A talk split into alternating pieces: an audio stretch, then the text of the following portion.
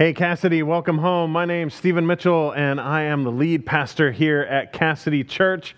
Uh, thank you so much for joining us. If you're joining us online, we are excited that you are here. We are committed to continuing to build our online community. And so, one of the things that we're asking is if you have an idea, a way that we can connect greater, that we can go deeper with you in community uh, online, let us know. I mean, if it's you want more information, you want want more, uh, you know, uh, classes, Bible studies, things like that, let us know, and we will work to to make that happen because we want you to be a part of us. Uh, and we want you as an individual, wherever you are, uh, where, wherever this, con- this, current time finds you, to be able to grow in relationship with Jesus Christ. And we want to do that together. And we hope that in us, you will find that we are uh, just a group of folks that uh, we don't know really, uh, we, we're not perfect. We, we know that. Um, and we know the one who is, and that's Jesus. And so we're trying to come together to grow in relationship with one another, grow in relationship with God, so that we can build God's kingdom here on earth right now uh, while, while even, even in the middle of crazy times such as this. So, thank you so much for joining us. If you're new here, you are welcome here. We're excited to have you. And again, we want to build this online community, and we look forward to uh, seeing what God has in mind for us through this time and through this community. We've been talking about uh, this sermon series called Armor Up, all about the armor of God. And we, we started by looking at this letter about four weeks ago to the Ephesians, uh, called the, the, the book of Ephesians now, but it was a letter that Paul wrote to a church in Ephesus. Uh, and, it, and in it, we had some, uh, some other conversations around building up the body of Christ, but Paul rounds all that up by talking about uh, the armor of God. And we started week one by saying, hey, uh, you need to put on the, the, the, armor of God because we have an enemy. Not a flesh and blood enemy, but a spiritual enemy, and we need to be aware of that. Uh, the second week, we talked about we need to put on the belt of truth and the breastplate of righteousness so that we can have our shoes shod or prepared or ready so that we can go and share the good news. And we found out that day that when, when Paul is talking about the armor, uh, he's saying each piece builds off of the previous piece. So it's important for us to, to recognize that. And then uh, last week we talked about the shield of faith, that faith needs to be so strong in us. Our trust of God needs to be so strong that it can extinguish the darts or the fiery arrows of the enemy. Now, if you haven't been a part of that, I want to encourage you. You can go and check it out online. We have it on, uh, on, our website. We have it on Facebook. We have it on YouTube. We have it on whatever location you download your podcast from. Uh, you can pick that up and, and listen to those because I, I think that there is good information in each of those portions of that series. And we're going to wrap that up today. Uh, and so I just wanted to give you that brief overview of what we've talked about. But if you have a time, go and check those out. So uh, we finally made it. This is, this is the fourth week. This is the final week of Armor Up. And, and so we get to talk about swords. Because why? Because swords are cool. Uh, that's why. Nobody sits there and goes, swords are lame.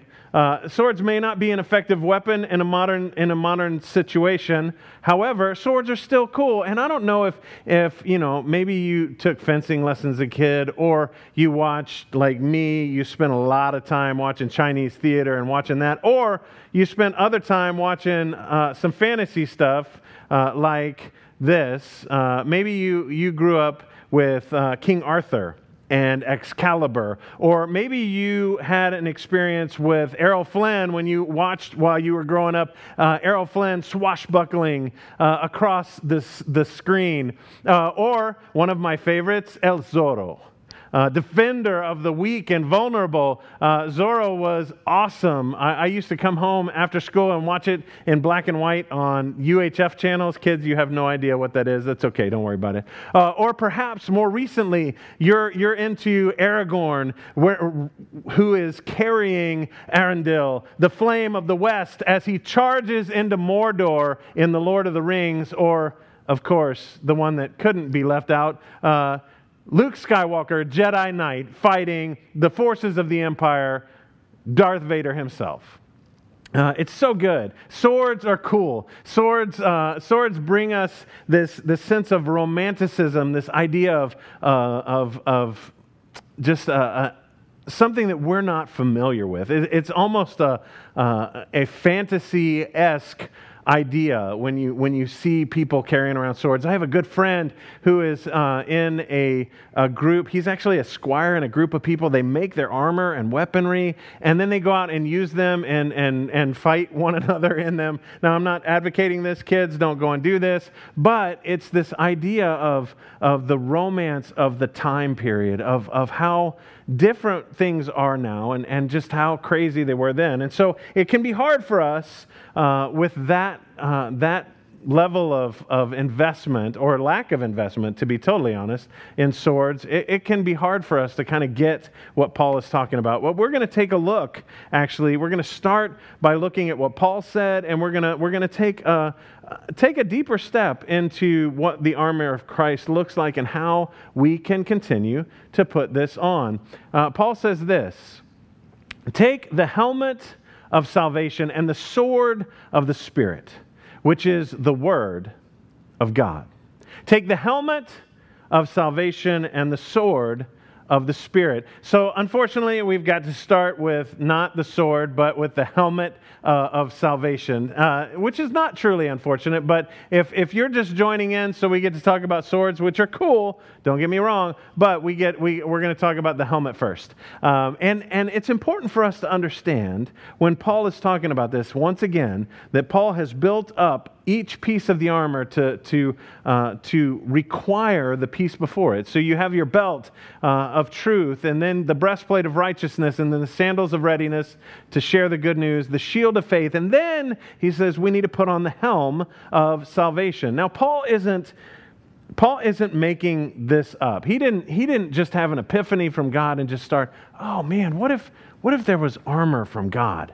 No, Paul is taking some of this from a picture that was uh, presented of the, the garments of glory. This is what it's called the garments of glory that the Messiah would have. Uh, actually, Isaiah says this He says, He put on righteousness as his breastplate. Maybe that sounds familiar. And the helmet of salvation on his head. This comes from Isaiah 59 17. Uh, and, and we have this picture of Isaiah saying, Hey, these are the, the garments that are going to be worn by the Messiah, the one who is to come and the one who is going to herald the kingdom of God in, in, into reality. Uh, this is the armor that he's going to wear. So the breastplate of righteousness and the helm of salvation. Uh, Paul continues to develop this idea and says, and the hope of salvation as a helmet. Now he changes it to say the hope of salvation as a helmet. This comes from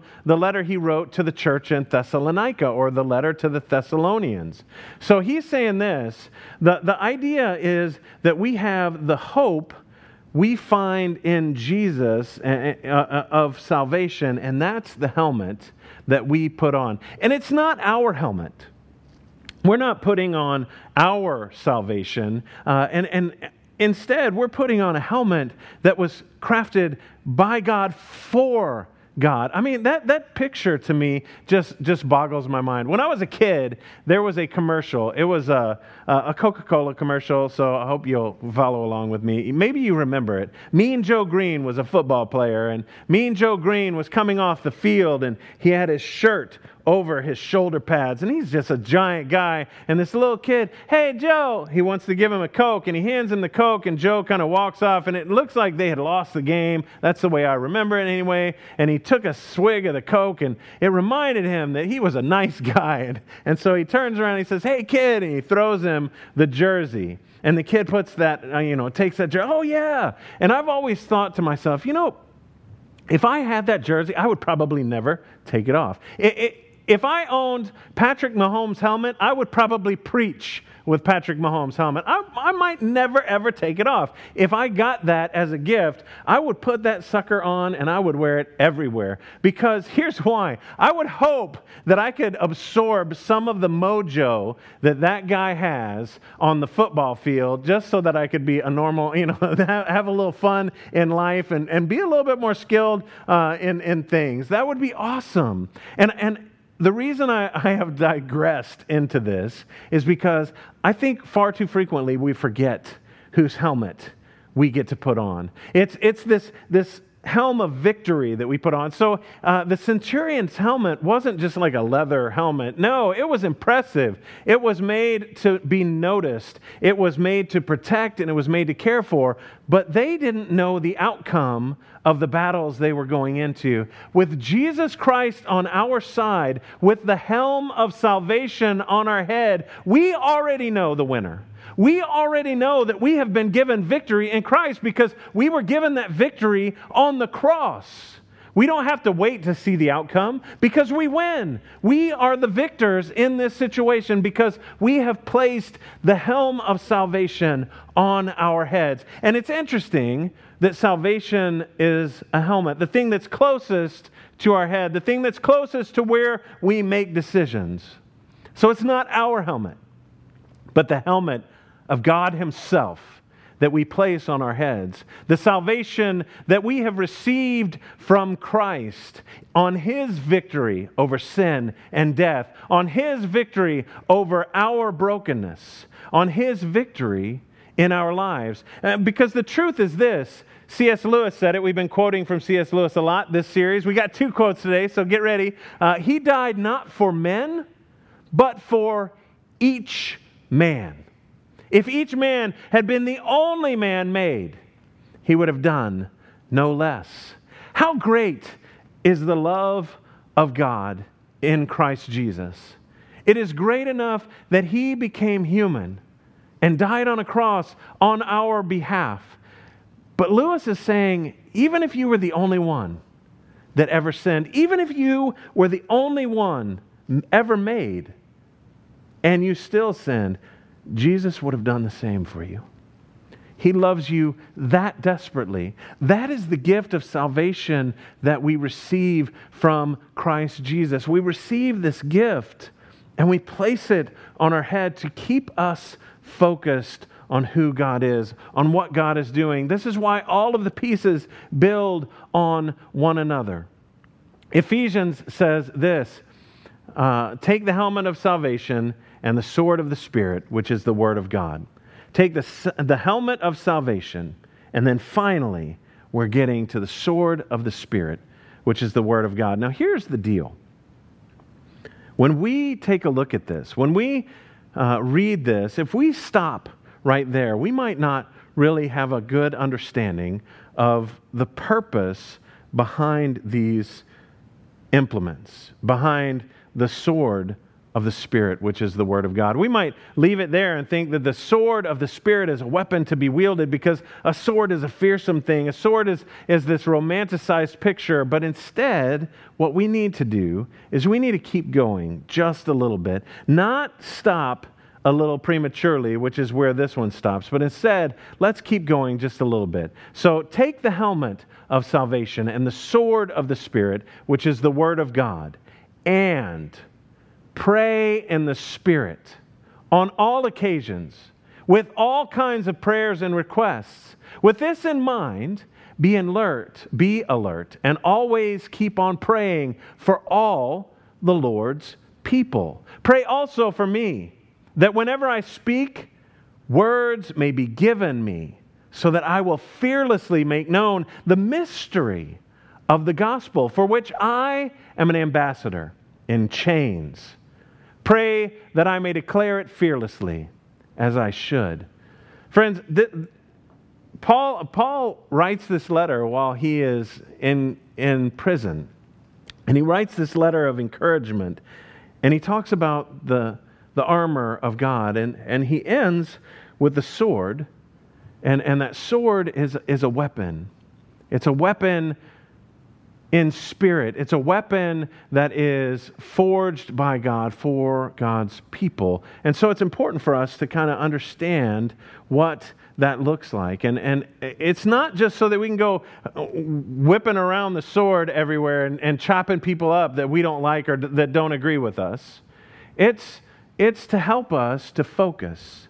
It helps us to focus because Paul continues. He says, so that, and take the sword of the Spirit and pray. Take the sword of the Spirit and pray for me, pray for us, pray for this community, the faithful, that we will walk in the way that leads to eternal life. This is what the sword is for. And, and I, I find it interesting that Paul ends the, the armor with the sword. Uh, it's, it's very similar to modern boot camp. Uh, if you join the military in the United States today, I don't know what it's like other places, the last thing you receive is a weapon. That, that doesn't mean that it's the, the least important. It's just that you have to get some training before they're going to give you a weapon. And, and I think what Paul is saying is uh, we need to apply the same concept to the armor of God. We need to recognize that we can't just go willy nilly grabbing, grabbing the sword and, and running off down the street without the rest of the armor uh, on. When I was a kid, my grandfather showed me this. This, this friends, is a butterfly knife from Japan. It, it, was procured at the end of World War II. My grandfather drove landing craft during the, uh, the, the Pacific uh, war, the, the fight against ja- Japan at the time.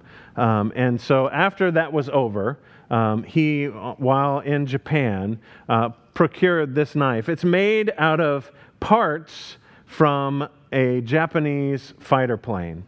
And he told me, now I don't know if this was just because when I was a kid it was, it was cool to hear uh, or not, but he said the way that you know that, the, that it is a quality knife is when you go to buy it, you take a silver dollar and you stab the knife through it. And if it goes through it without bending or breaking, then it's a good knife. And that one went through a silver dollar. So maybe it did, I don't know. Uh, but it's, it's this butterfly knife. And I've already confessed to you that I have this uh, desire to be a ninja. Uh, not, not, not that I am now, uh, but it's, it's a desire that's within me. Uh, when I was a kid, I really thought that that was my career path. Um, uh, and so when I was a little kid, I snuck into my grandfather's room when I was staying at their house because I wanted, uh, a friend of mine had a, a plastic butterfly knife, and I wanted to test out my skills with a real butterfly knife. And so I grabbed this knife and, and I'm in their room. And, and man, I, I started going really slow, flipping it open. Because I don't know if you know it or not, but it's, it's made to open in like three smooth swings. Uh, it looks really cool. It's impressive to look at. Anyway, I, my idea was I was gonna I was gonna be awesome with this, and so I was in their room practicing slowly at first, and then I got more confident and more confident, and thought I knew what I was doing, all the way up to the point where it closed on my knuckle with the blade out. I still have a scar from where it dug into my hand. And, and I, I told no one. I, I, I cleaned the blood up and I wiped that sucker off and I put it away. I wrapped a bandage around my hand, went outside to play, pretended like it never happened. I probably should have had stitches because I still have a scar from it.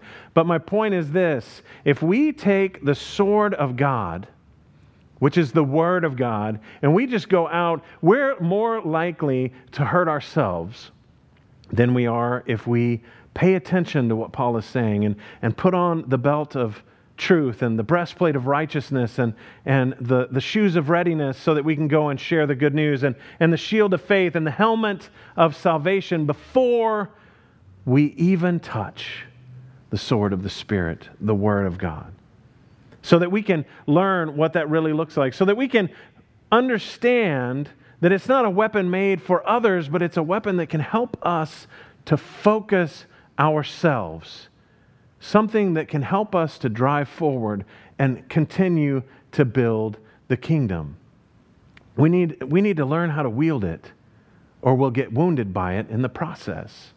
And so the first thing that we need to understand when we have put on all of the armor of God, before we grab the, the, the sword of the Word of God, the sword of the Spirit, is that we don't deserve any of the armor that we've been given. We don't deserve it. And we need to keep that in mind because, as C.S. Lewis says, to be a Christian means to forgive the inexcusable because God has forgiven the inexcusable in you. God has forgiven all things in Jesus' name. And because of Jesus' love for us, we receive that salvation, that gift that we, we carry with us. And when we do that, then we realize hey, this sword isn't so that I can harm others. This sword is to defend me against the wickedness in the spiritual realms. This sword is to help focus me, help me to pray for others, help me to, to lean in to others, help me to pray for the body of Christ, help me to grow in my relationship. But Jesus didn't say, Hey, I came, I'm giving you this sword, go and take over.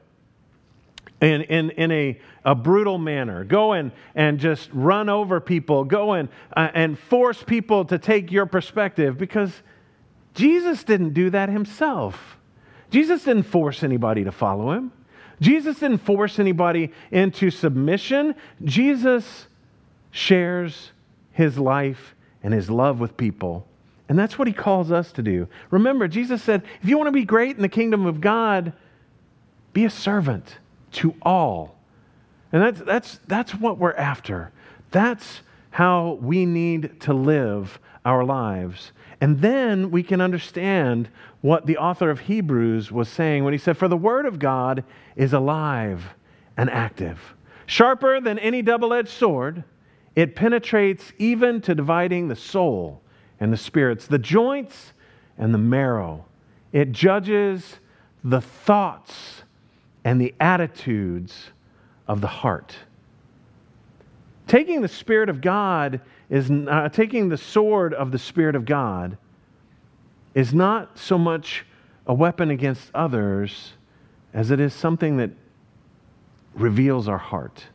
It reveals our true motives. It reveals who we are and how we recognize whose we are. If you're out there and you're wielding the Spirit of God like a weapon, trying to cause harm to others, I think that you are going to be disappointed when you come face to face with Jesus. When he reveals to you that his compassion is what he wants us to lead with, that his love is what he wants us to share. Not a weapon of judgment and wrath, but a God who loves us so much that he sent his one and only Son to come and live and die for us and take away our sin so that we can truly live in Him.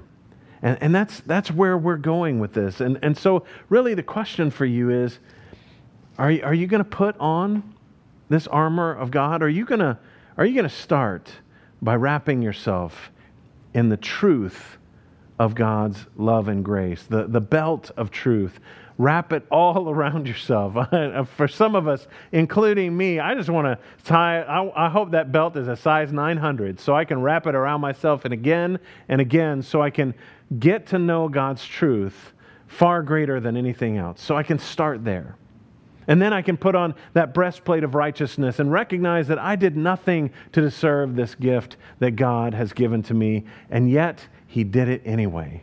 And then I'll be ready so that I can share the good news of Jesus Christ with others. And, and then I can grab the shield of faith and, and guard myself and, and wield it as a shield to protect myself against the enemy.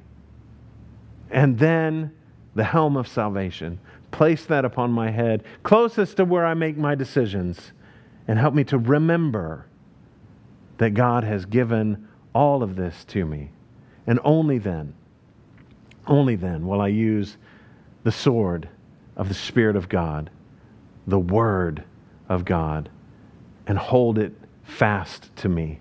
Not so that I can intimidate or scare, but so that I can lead so that I can draw near, so that I can follow, so that I can go where God wants me to go and not be afraid in the presence of my enemies. Some of us are dealing with fear now, overwhelming fear because of the current situation. Some of us are trying to figure out what a new normal is. And so, friends, I want to encourage you and say, draw near to God. Put on the whole armor of God. Let it be your guide. Let it enfold you and enwrap you. Let it protect you and let it overcome fear.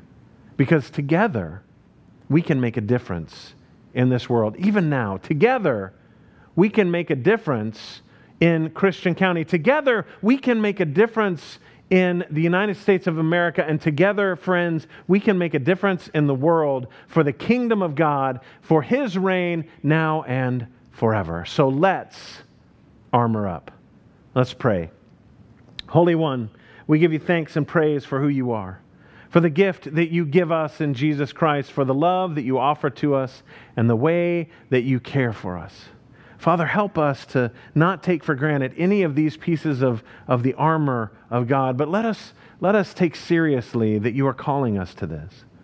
Let us put on all the pieces of armor so that we can be protected, uh, so that we can be fearless, so that we can be bold, so that we can take ground for you, for the building of your kingdom. Father, open our hearts and our minds to see those around us, those hurting and broken, so that we can recognize that they are your precious children. They, they are beloved of you. Help us to, to know that and help us to embrace that. Help us to let them be precious to us. Let our hearts break for what breaks yours. Let our minds uh, burn in passion for you so that we can be more like Jesus in everything we do. Father, if there is anyone that is hearing this message today that, that is on the fence about a relationship with you, Father, I just pray that you would, you would be with them, that you would be present with them. Let your presence be known to them, that they can recognize that you're just right there beside them, waiting for them to take that step of faith, and that you will hold them up and that the fear and the brokenness of this world are nothing against the righteousness of Jesus Christ.